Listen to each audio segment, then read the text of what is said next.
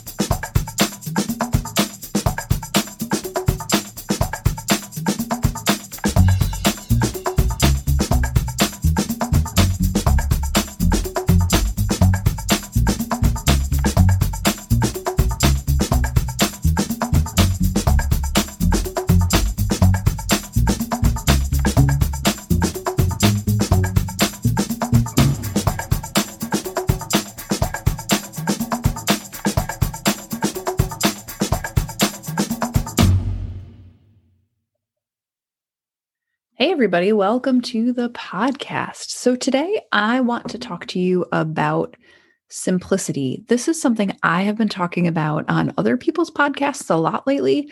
And I realized today, sitting at my desk after recording um, the third other person's podcast that I've done in the last couple of weeks, that I haven't really talked about here what I've been talking about there. So, when we talk about simplicity today, what I'm going to talk to you about is how to simplify what you are doing right now with just a couple of simple steps, how to make it all less complicated and less convoluted. There is an earlier episode of the podcast towards the end of last year. I think it was sometime in December 2020, where I talked a little bit about simplicity into the new year. This is going to be sort of an add on to that. So if you've already listened to that, I promise this is a little bit different. Um, but when we talk today about simplicity, what I really want you to take away from this episode is the idea that you can control the level of simplicity, that it is in your power. We all have squirrel brains. We all are in a million directions all at once and we're all sort of chasing the shiny objects, but you really can teach yourself some of these simple tools and use them a lot and get a lot of simplicity out of it and really reduce the noise and the chaos in your business and in your day to day. So, before we jump into that, I'm just going to seed a little thing that's coming here. In the next couple of weeks, um, June 14th, I think is the Monday, that week in June, I'm going to be running a challenge um, over email about how to sell without being salesy. So, one of the things that I hear from people a lot from clients, from potential clients, from people in my group, from friends, coaches, whoever, is that selling is hard because you just feel like you're being salesy about it, that it's uncomfortable and that it is, it just feels icky or it feels like you're pressuring people and you don't want to do that. And so, this challenge, this email challenge, is going to be all about how to sell without any of that grossness. No more slimy, no more salesy, no more of the pressure you don't want to put people on. What I'm going to teach over email over those couple of days, over five days, is how to sell effectively without the ick factor. And this is going to be particularly pertinent if you are someone who is a teacher or was a teacher, because that is the only lens from which I know how to speak. But it really is going to help set you on a course to to sell more effectively to sell to make money in your business and also feel really good about it and that's the goal like for me is for you to walk away with some tricks and some tips and some tools and some ways to think about sales and selling that feel more you, that feel more authentic, that feel more real, and you're more likely to do effectively because you'll like them better. So, there will be an email. You'll need to sign up. Um, and if you're not on my email list, you should send me a note and you can get added.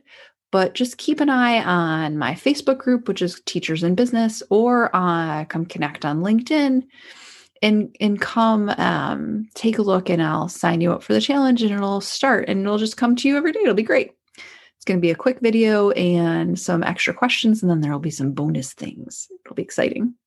So, today, let's talk a little bit about simplicity as all the things are dinging in the background. Sorry. When I talk about simplicity, somebody asked me earlier today how I define simplicity. And the way I really think about it is simplicity is the straightest path from point A to the point B with the most joy. So things are simple when you're not wandering around in circles and when you're really enjoying them. I think both things together combine to make the most simplicity. Like, can you have a straight path without joy? Sure. Can you have joy while you're running in circles? Absolutely. But for me, the best version of simplicity, particularly in business, comes from being on that straight path and really loving it and really having joy because it doesn't feel complicated, because it's simple. In talking about this, um, one of the things I've been asked a lot lately are, you know, what does it look and feel like when it's not simple? So, when it's not simple, what you're going to find is you're learning all the things, but you're not using them you are always thinking about what the right way to do something is, or you are constantly looking for more resources, signing up for all the freebies, taking all the courses, reading all the emails, looking at all the Facebook pages and posts and all the things. That is collecting noise, right? Collecting, I don't mean noise in a derogatory way. I don't mean it negatively. I mean, it's just, you know, collecting information and collecting information. And it gets really noisy because there's a lot of ideas that you then have to filter through. It's like the more input you collect, the harder it gets. So that's not necessarily a straight path, right? Collecting 46 different pieces of advice to get from A to B means you have 46 different paths to follow. Now, you might find the one that's perfect for you. It might be number 45, but odds are one of the first three would have been great. So, the first thing in simplicity to really have straight paths with lots of joy is to reduce the noise level in your business. So, it could be that you just take a little bit of a detox from noise. You take a couple weeks, and I'm not saying forever, take a week off of podcasts, take a week off of emails, take a week out of the course you're taking take a little bit of time off. This is not the first time I've suggested this on this podcast either. And I'm not trying to like drive away listeners. But at the same time, I am really careful with the amount of noise I consume. I actually have a uh, response from one of the coaches I worked with today. And she was something that I was asking for help with. And her suggestion was like, go listen to this podcast ep- episode by so and so. And I was like, I try not to listen to that because it just adds to the noise level. And I already have a crazy squirrel brain. So that is one way to start. If you're trying to do it right, if you're trying to do all these things, a lot of times it's because we see other people doing it a certain way and they're succeeding. And we think, like, hmm, if I just did it more like that, it would work, right? But that's that's not the thing they're running their business, you have to run yours. So, like, I'm not running my friend Jen's business, my friend Jess's business, my friend Michelle's business, my friend uh, Candy's business. I'm not running any of those business. I have to run Sarah's business. In my job, the most simple thing I can do is to run Sarah's business as Sarah. Like I can't be pretending to be or trying to run my business the way Michelle would when I'm Sarah, because Michelle's business runs Michelle's way, Sarah's business runs Sarah's way. When I try to run it as someone else, it's getting really complicated. So, turning mm. down that noise allows you to do the next thing, which is to get really, really focused on what's happening in your own head, in your own intuition, in your own ideas when you turn down the noise on the outside, you get to turn up the noise inside. You get to hear yourself. And when you can hear yourself, all of a sudden, so often, the straightest path then becomes clearer.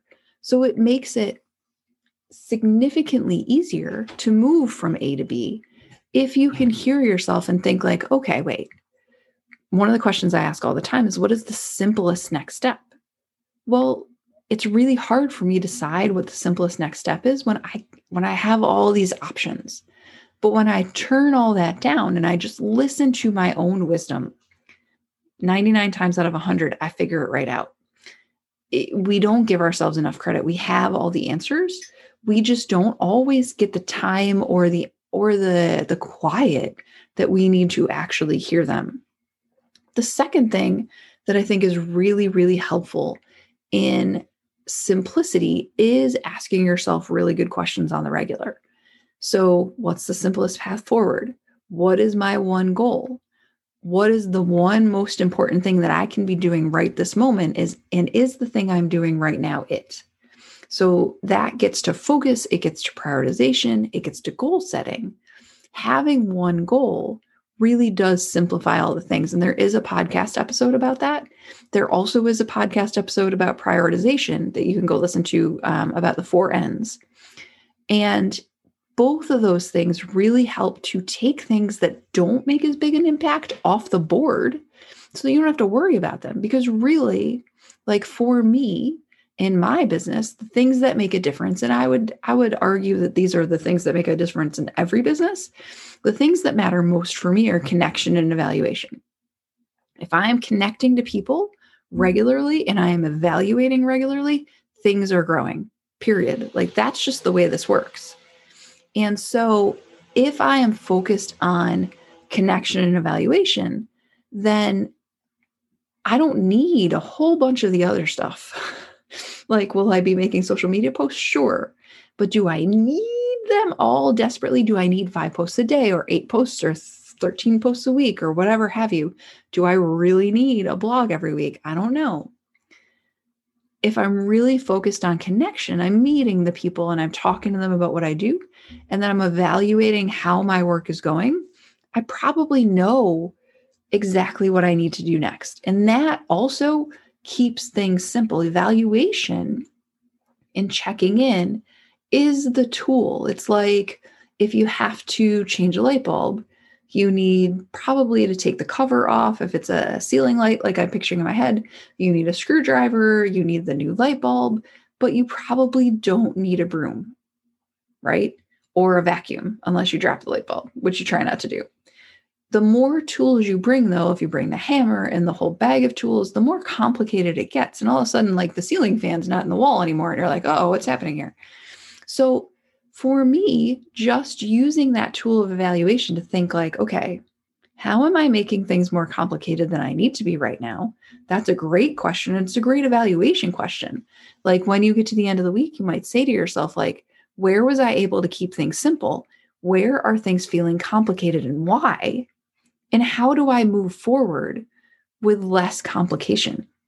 you can just ask yourself those kinds of questions. And if you ask yourself those kinds of questions a lot, it helps you to to narrow things down to have less moving parts. And then the last thing is to remember that the way forward that you think is right is right. Period. It'll all get figured out. There are hundreds of businesses out there and they all do things differently and they all succeed. So, why would that not be the case for you? Really? Like, if they're all doing it their way and you show up and you're doing it different your way, and they're all doing it their way differently to begin with, what does it matter if you do it their way or your way or, or some other way in between? If you do it fully your way, like I did a podcast interview a couple weeks ago where we spent a lot of time talking about math and teaching and what had occurred to me was that part of why I really crusade on simplicity and on keeping things simple is that as a math teacher, that was the entirety of my job. My job was to simplify all of the moving parts of math for my students. And that's my job today. The way I do that with clients, with business coaching clients, is different than I would with math students, but not totally necessarily. It's to strip back and to only do the steps that are really necessary, to be really intentional about the approach you're taking, to really understand the problems you have before you try to solve them, to not solve problems that you don't know how to do yet or that you're not, you haven't reached yet. And then to really focus on what the point is in this you know, I've had students get to the end of the math problem when get an answer when it's not actually the answer we were looking for. It's like, wait, what was I trying to do in this problem? Same thing is true in business. When you're solving a problem, you can ask yourself, what actually is the problem I'm trying to solve today? Because sometimes we go off and we are solving something we're not even sure what it is yet. So if you take the time to check in a lot more often than you are now, like how many times do you want to check in in a day? Is this the thing that matters most right now? What's the simplest way forward? What problem am I trying to solve right here? Then you get a lot further faster, I promise. This is the kind of stuff that I teach clients. This is the kind of coaching I do every day. And coaching one on one matters because the level of specificity that we get to get into about the complications and simplifying them from client to client really we, we get to go a whole lot deeper.